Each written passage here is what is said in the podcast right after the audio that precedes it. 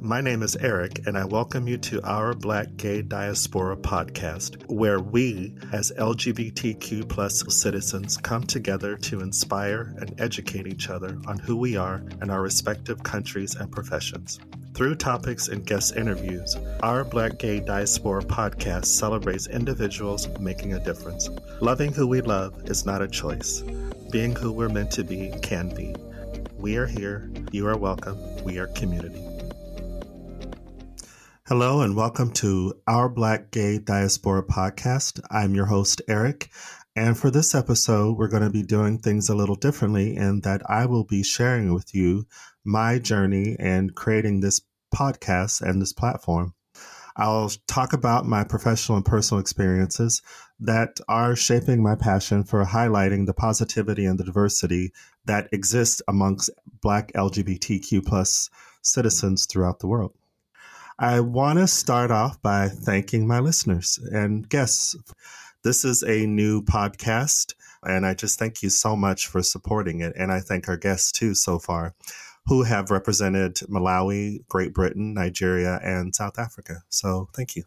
You know, our tagline is Together Celebrating Our Global Community. And for me, this sums up a space for Black LGBTQ plus citizens to come together and to inspire and educate each other on who we are in our respective countries and professions.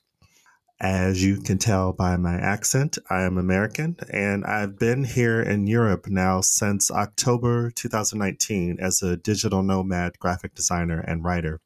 I've been mainly in Stockholm, Sweden. I made this decision about two plus years ago after years of working in a corporate environment as a graphic designer. But now that I'm a freelancer, designer, writer, and now podcast producer, I'm looking for ways to promote international awareness. To stick with our format, I'm going to let you know where I'm at and how I'm feeling right now. And how I'm feeling is honestly a little bit nervous. I am really excited and love interviewing other people, but to have the focus on me is relatively new.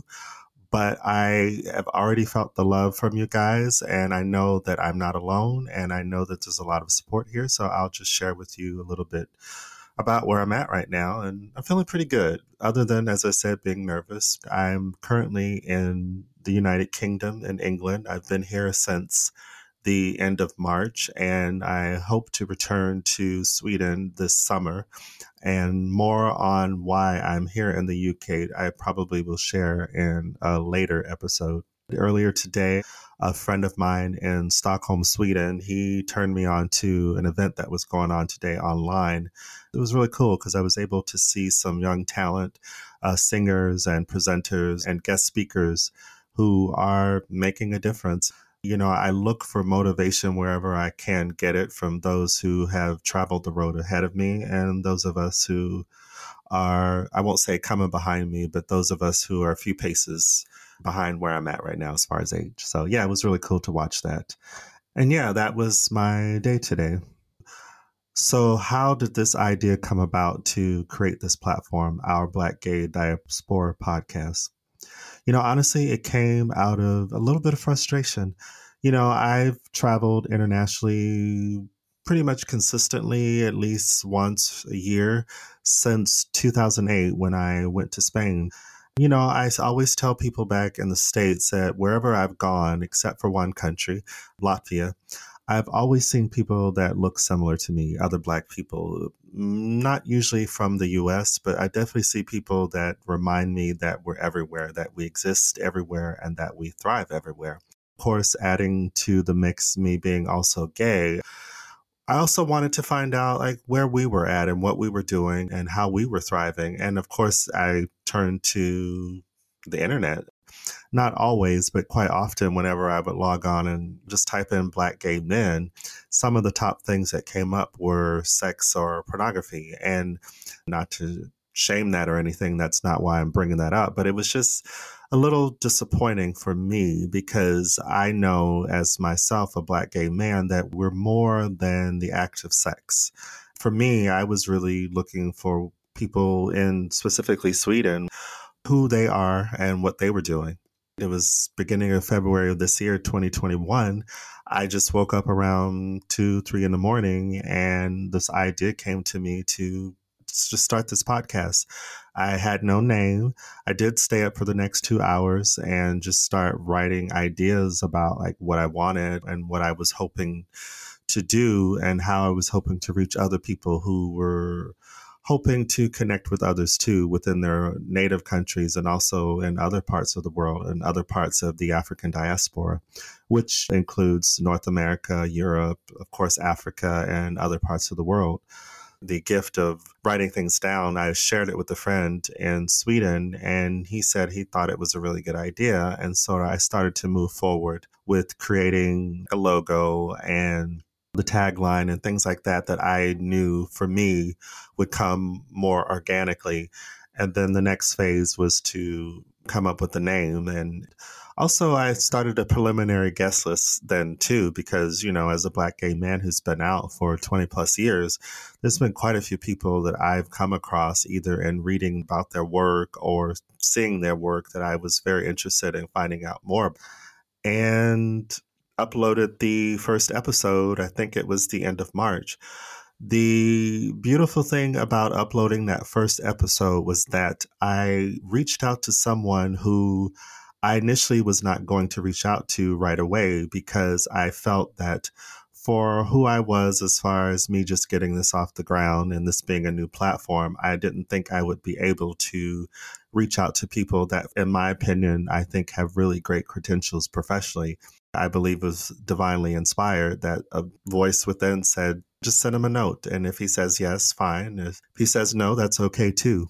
And within an hour, he said yes. And one of the things I've learned on this journey in the last year and a half of being here in Europe is that, you know, I'm not a religious person, but for many years, I believe that I'm a spiritual person. And I've believed in a higher power and a higher reality in the universe, whatever the term is that you like to call it, God.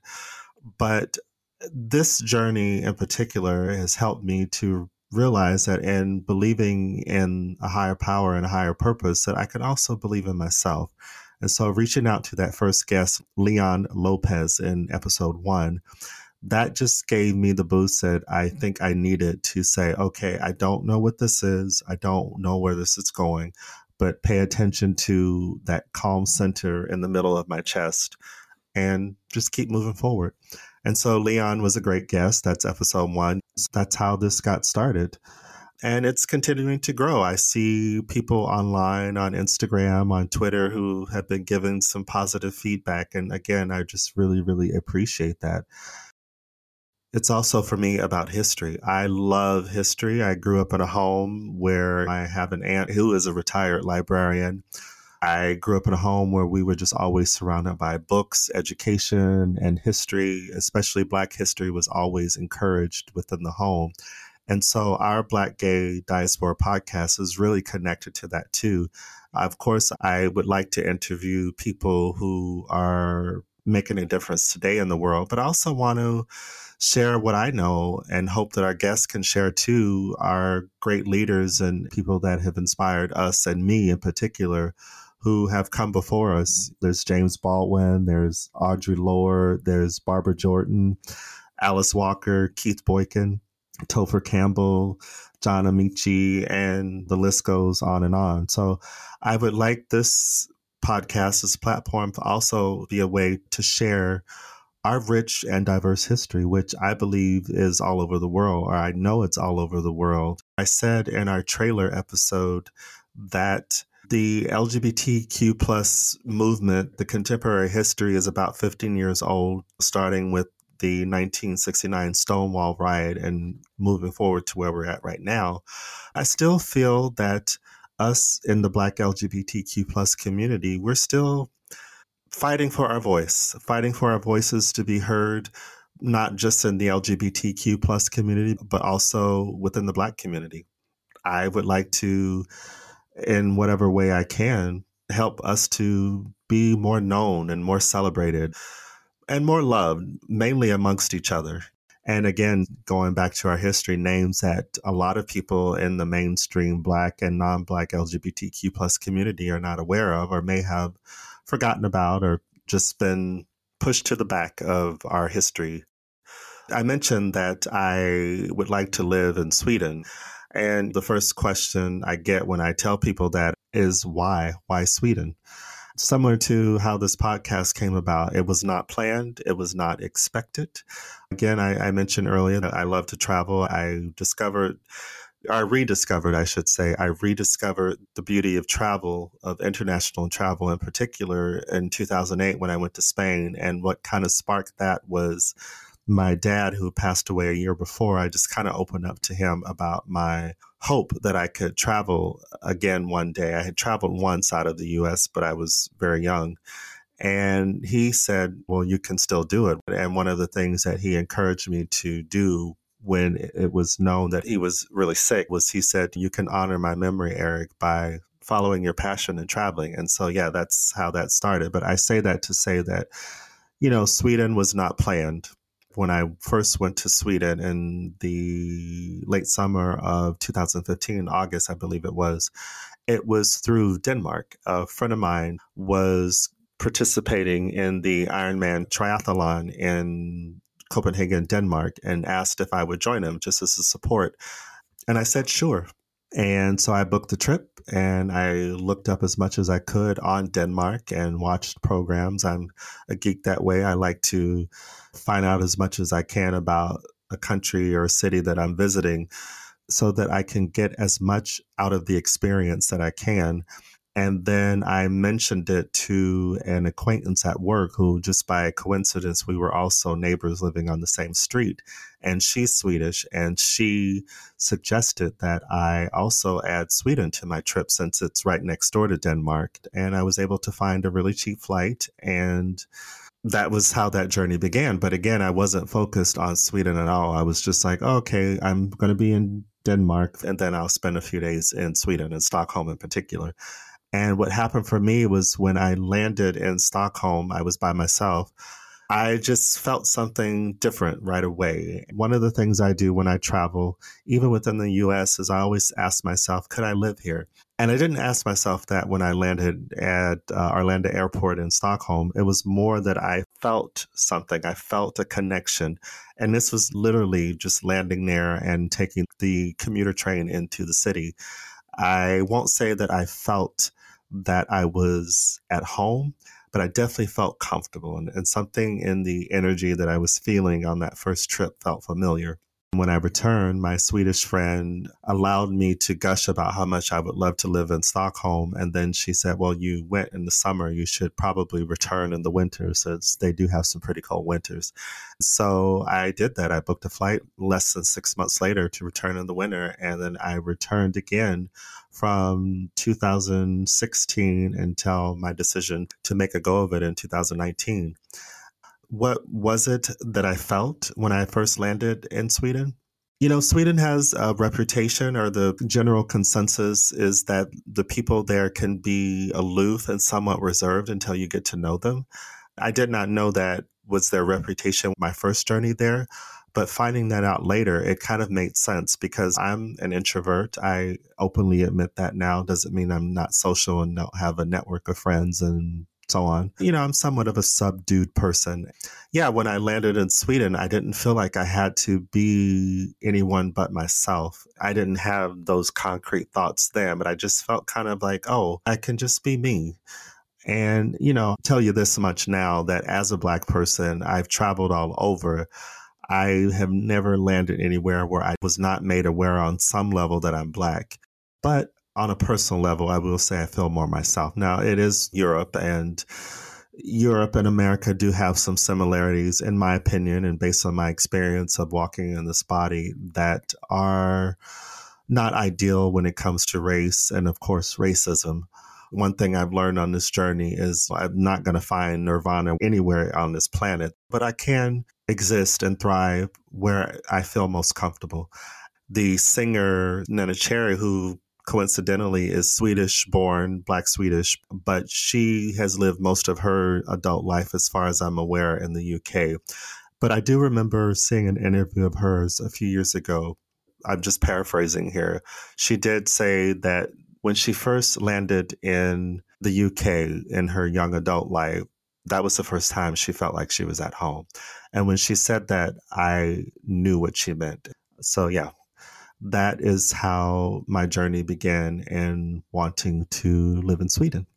So, you know, as I mentioned earlier, I'm a graphic designer. That is where I've had most of my professional experience in the last 20 plus years.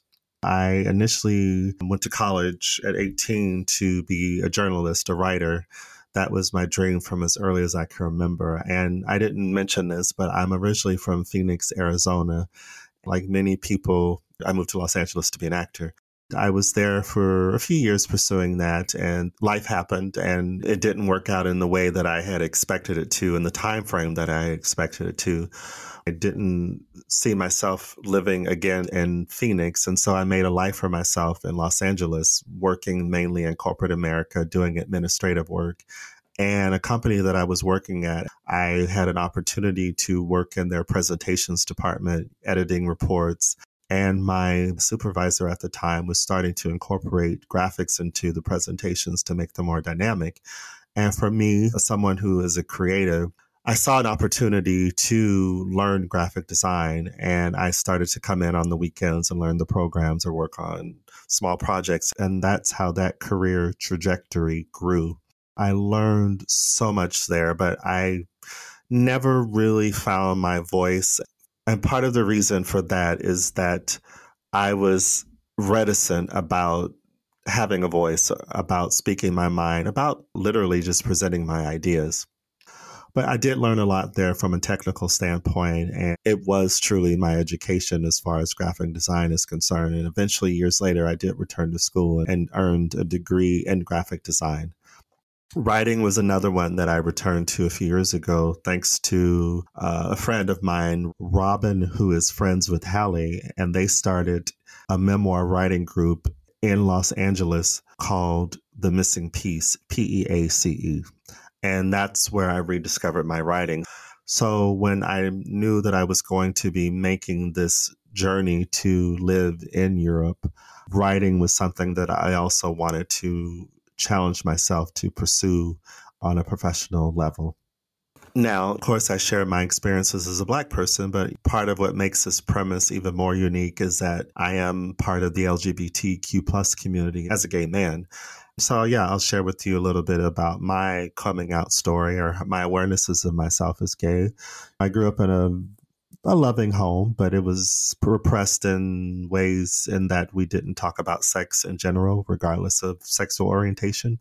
I don't remember hearing anything really homophobic within my immediate family, but I also know in just living in society that it was not something that was ideal, as with most families, regardless of race looking back, I knew as early as five, not that I was gay, but that I was different and different in that I was different from the other boys. I knew some of my interests did not align with what boys were expected to like or to enjoy, which included sports you know, I have a theory that I don't think it's so much that we don't like sports, or many of us as black gay men, or gay men in particular, don't like sports. It's that maybe that's an arena where we sense on a subconscious level that we're different, and that if we try to exist and thrive in that particular arena, that we may be singled out for being different as far as being gay.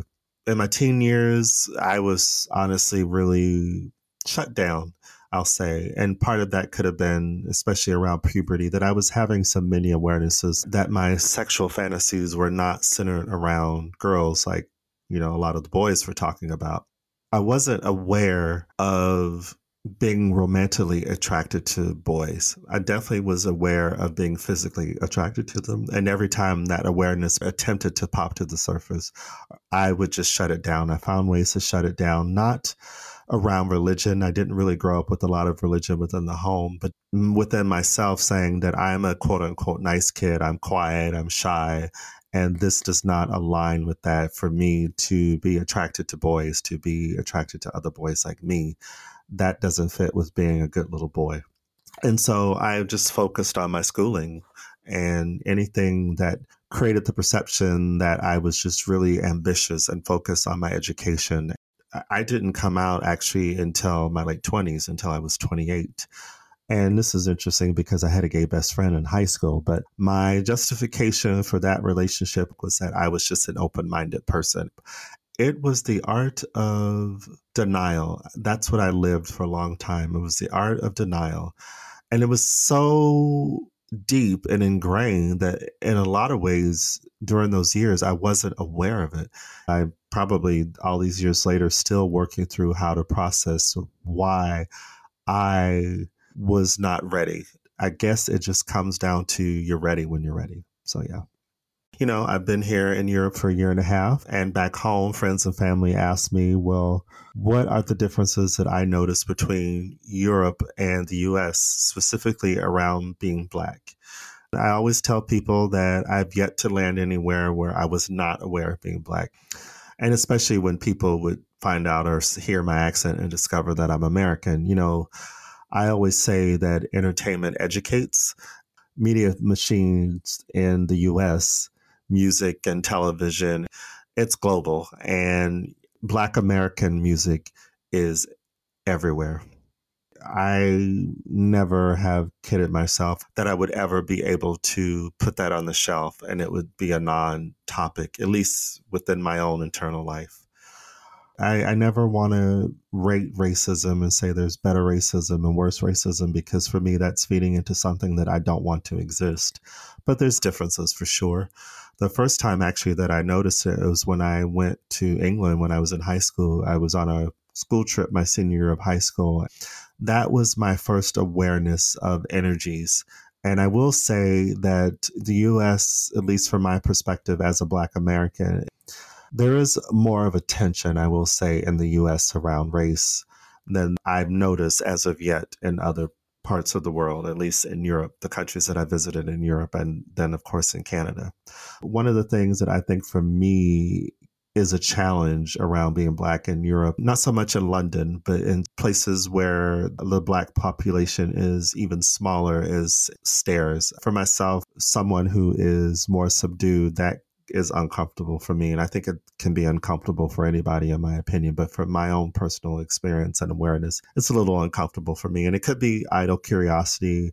I know and I do acknowledge it within myself that I am leading with my experiences as a Black American. However, I never ignore the realities that I have to be mindful of my emotional and physical safety wherever I go when it comes to race and, of course, racism. So yeah, there's some differences I do notice, but I challenge myself through my support system that I've developed in my time here. Namely, I want to call her out, Naomi, who is a world traveler. She is my example of a fellow Black American who lives her best life wherever she goes. So Naomi has been a great resource for me whenever I wonder about myself as a Black American traveling throughout the world.